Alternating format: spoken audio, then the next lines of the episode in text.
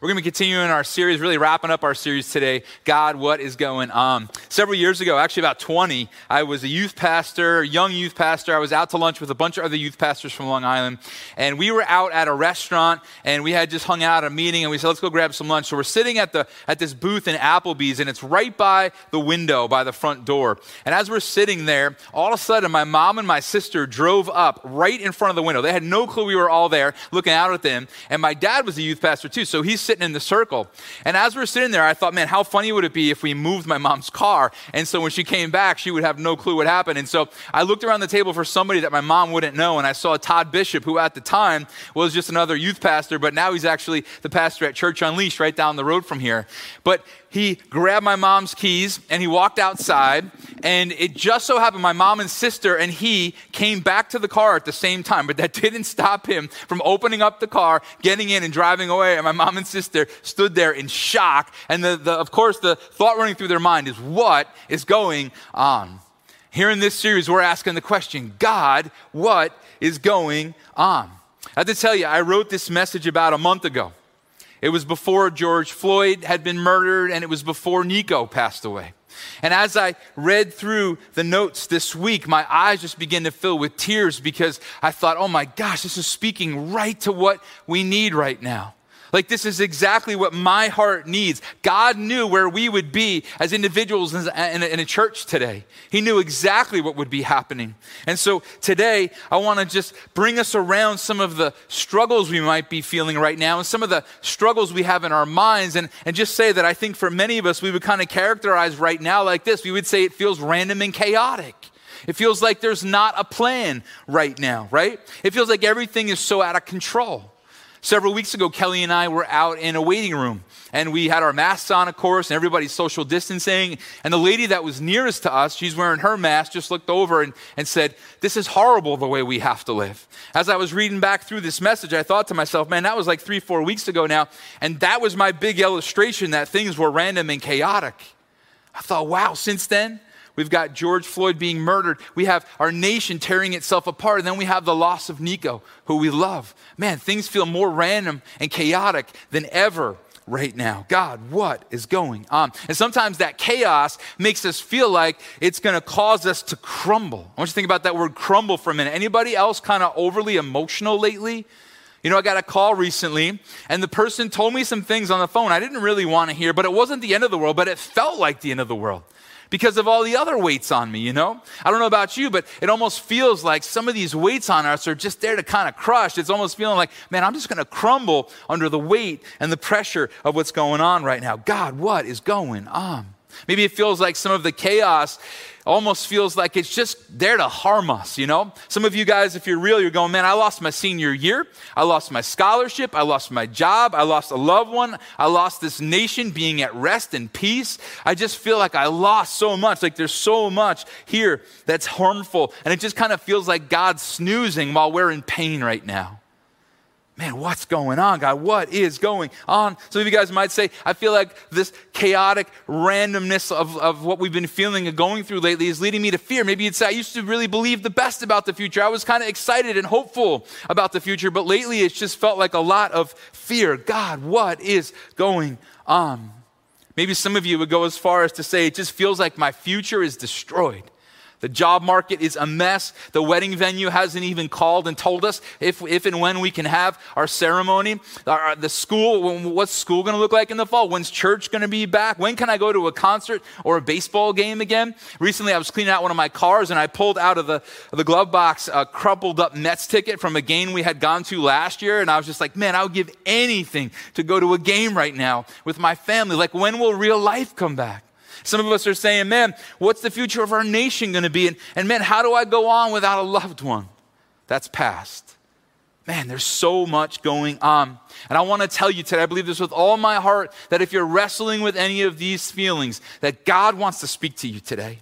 If you're not a follower of Jesus, I would guess you wrestle with some of this stuff just like I do. You ask some of these questions just like me. You feel some of these pressures just like me. And today I pray you'll get some concrete answers. And more than that, I pray you'll hear the amazing love of Jesus that he has for you. And so I believe that God wants to encourage you today. through the prophet Jeremiah. We've been asking some tough questions, but God has answers. And as we've seen here, Jeremiah can pretty much be summed up, the whole book, by just this idea of God replying back to the question, what is going on, with the answer, here's what's going on. Here's what's going on. Let me tell you what's going on. And today, we're really going to get to the hopeful part of all of this. And so in Jeremiah twenty-nine ten, it says this, this is what the Lord says. When seventy years are completed for Babylon, I will come to you and fulfill my good promise to bring you back to this place. What's going on here? Well, God had said earlier in the book that Judah would be carried off in exile, but I love this. Listen to me, you got to hear this right now. God is looking at this nation saying, even though you are sinful, and even though you're far from me, and even though an exile is ahead of you, my plan and promise to bring you back will be fulfilled.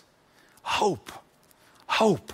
In the midst of a hard time, a difficult time, a painful time, a time that felt chaotic, a time where the people were longing for hope.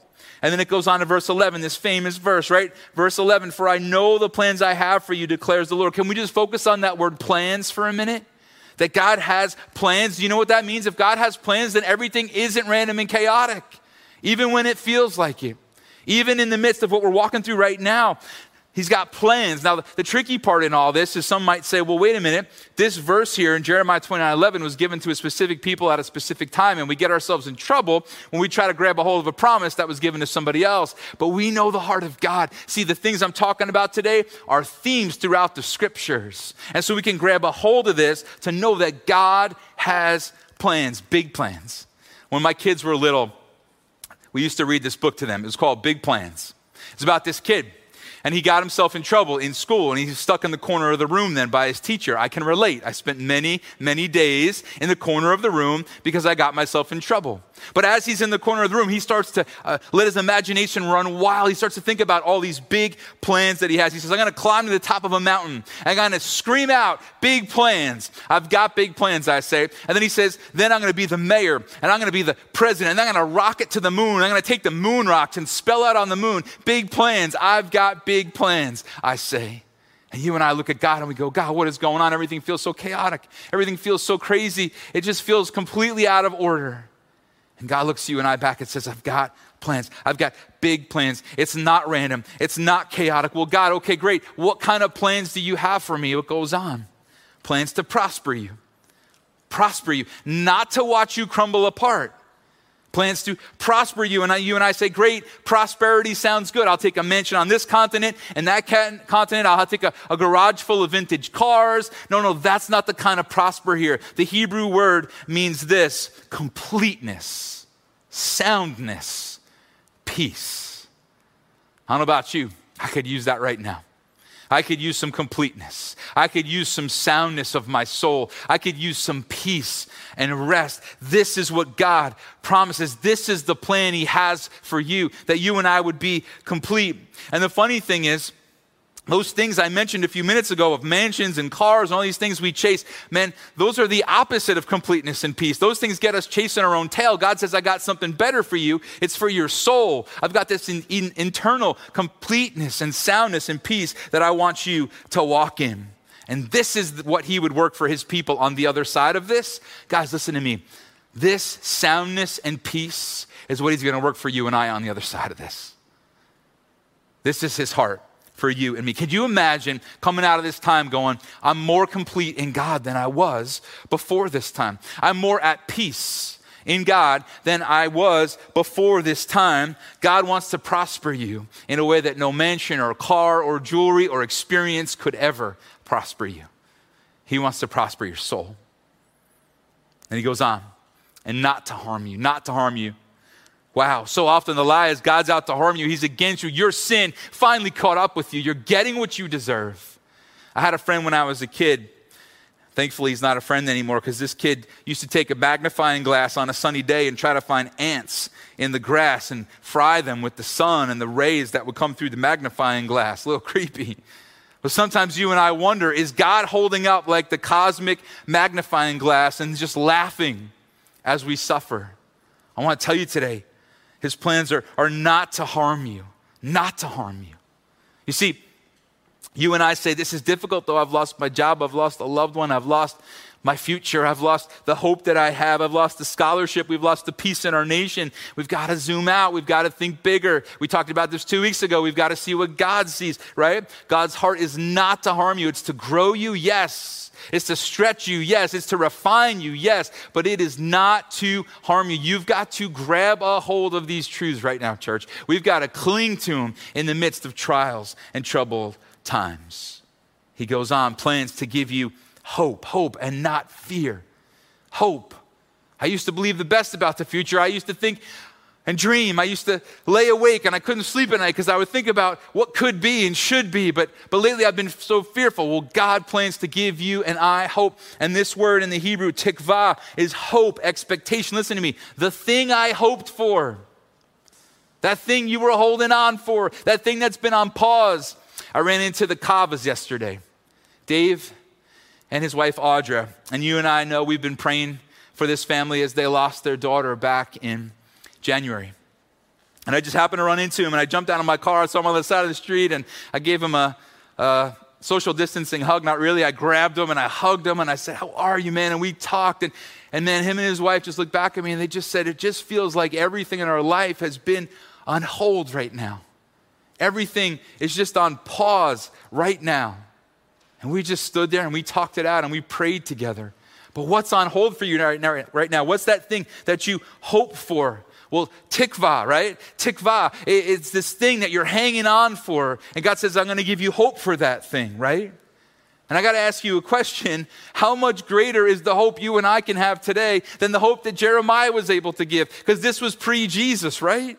This was before Jesus came. So you and I can look at the brokenness in our lives and the hard situations in our lives right now. And we can say, wait a minute, tikvah, right? Hold on. There's hope coming. And we know this for sure because Jesus was murdered, placed in a grave, and then beat it, came back, rose back. That is our hope.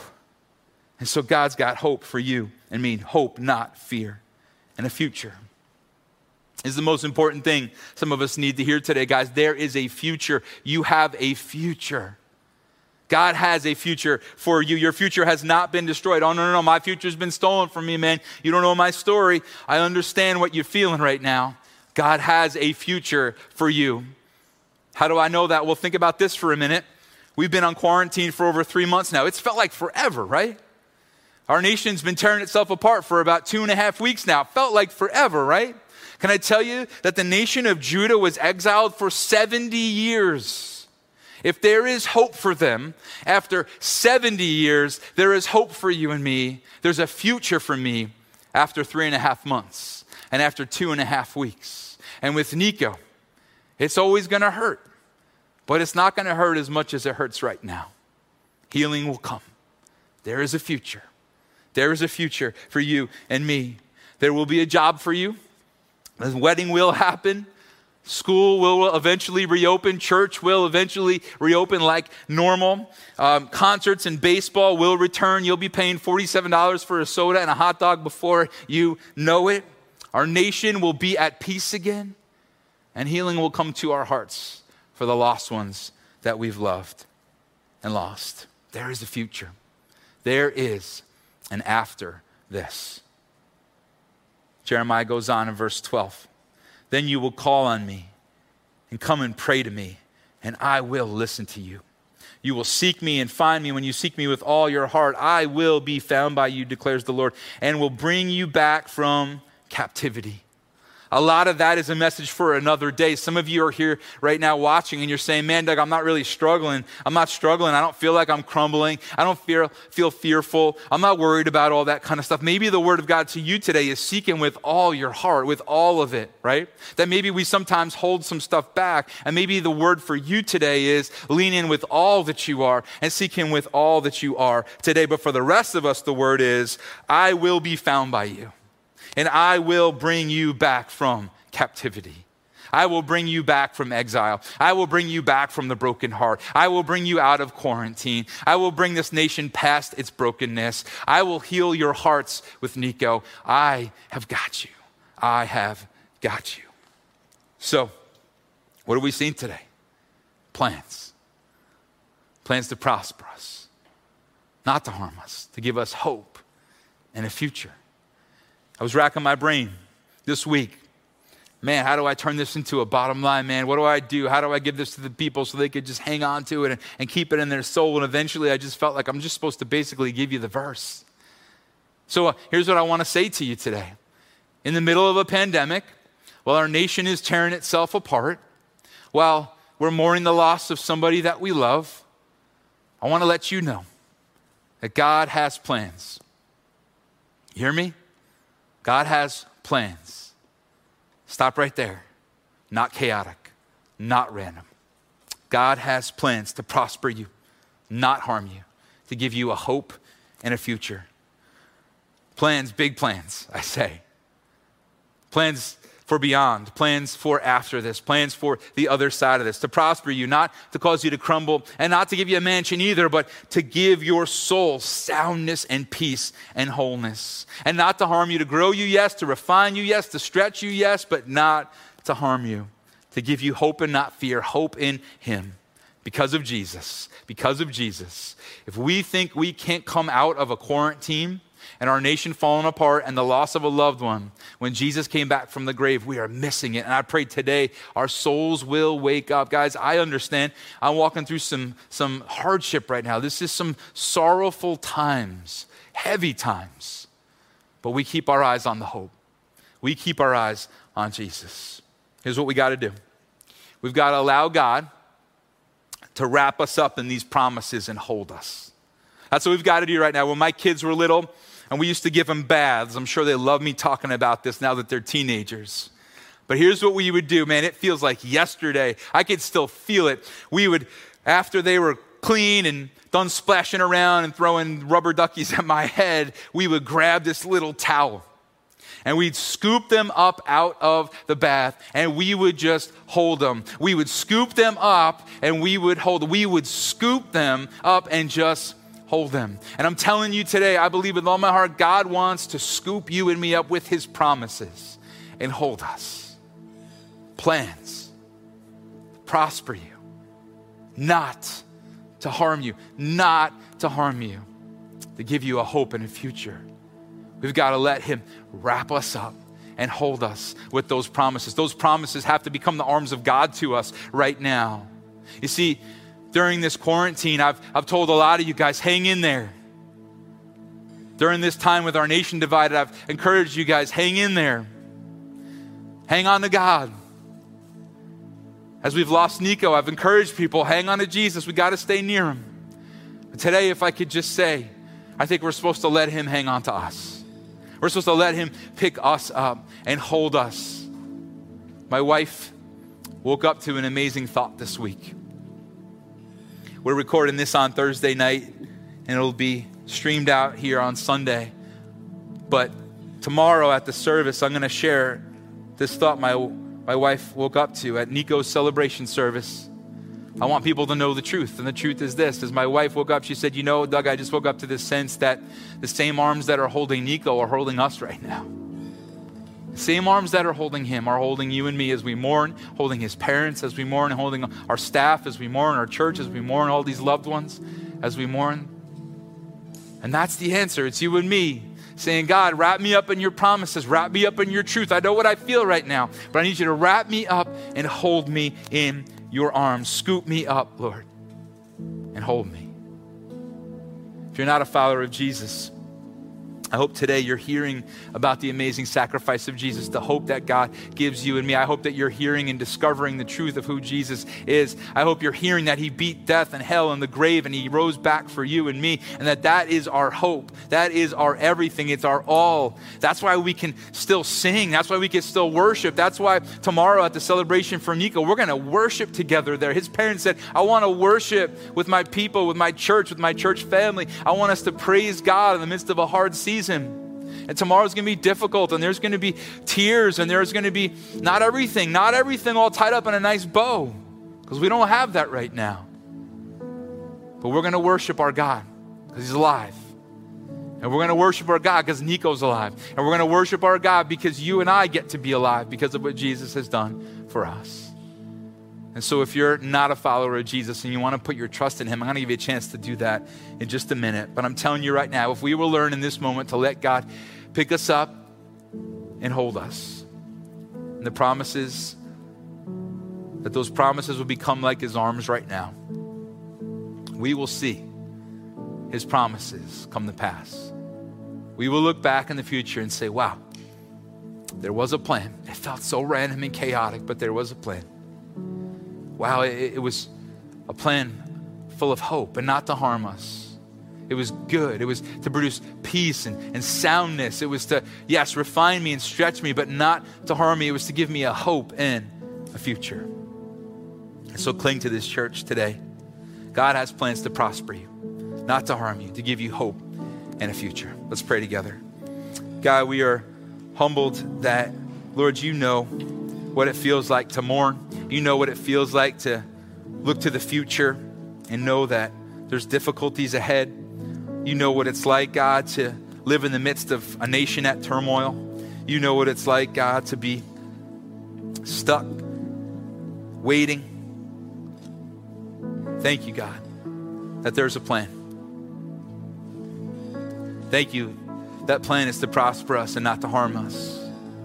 Thank you, God, that you're not waiting for us to crumble. You're not laughing as we struggle here. Thank you, God, that the ultimate proof of that was Jesus coming and walking in our shoes, that he had the same struggle we have. He knows how we've been tempted. He knows how we've been hurt. He knows it better than we know it.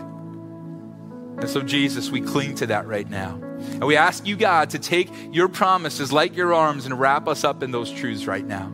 Wrap the Quintana family up in those truths right now, Lord God. Give us all the grace and the strength that we need, that we'd walk through this time. Wrap up people in this nation who are at war right now. Oh, Jesus, bring healing to this racial divide right now, God. Wrap us up in your arms, those who are, are wrestling with this quarantine, who are depressed and sad and sick and lost loved ones. And, and God, wrap us up in your arms. And the truth, Lord, this is not the end. There is an after this. There is a future. There is a hope. There is a plan, not chaos and not random. There is good ahead in you, Lord. We ask you for grace and help.